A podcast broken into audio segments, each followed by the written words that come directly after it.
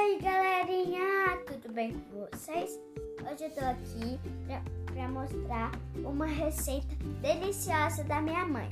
É o bolinho de chuva. Hum, que delícia!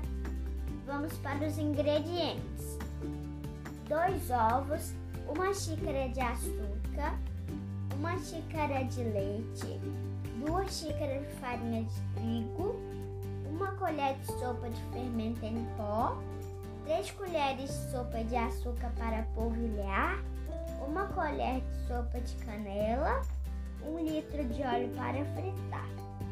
Agora vamos para o modo de preparo. Misture todos os ingredientes até obter uma massa cremosa e homogênea. Deixe aquecer uma panela com bastante óleo para que os bolinhos possam boiar. Óleo estiver bem quente, 180 graus, com uma colher, comece a colocar pequenas quantidades de massa e frite até que dourem por, por, um, por inteiro. Coloque os bolinhos sobre papel toalha e depois passe no açúcar com canela. Pronto! Agora é só deliciar essa receita deliciosa da mamãe. Tchau, tchau galerinha! Até a próxima!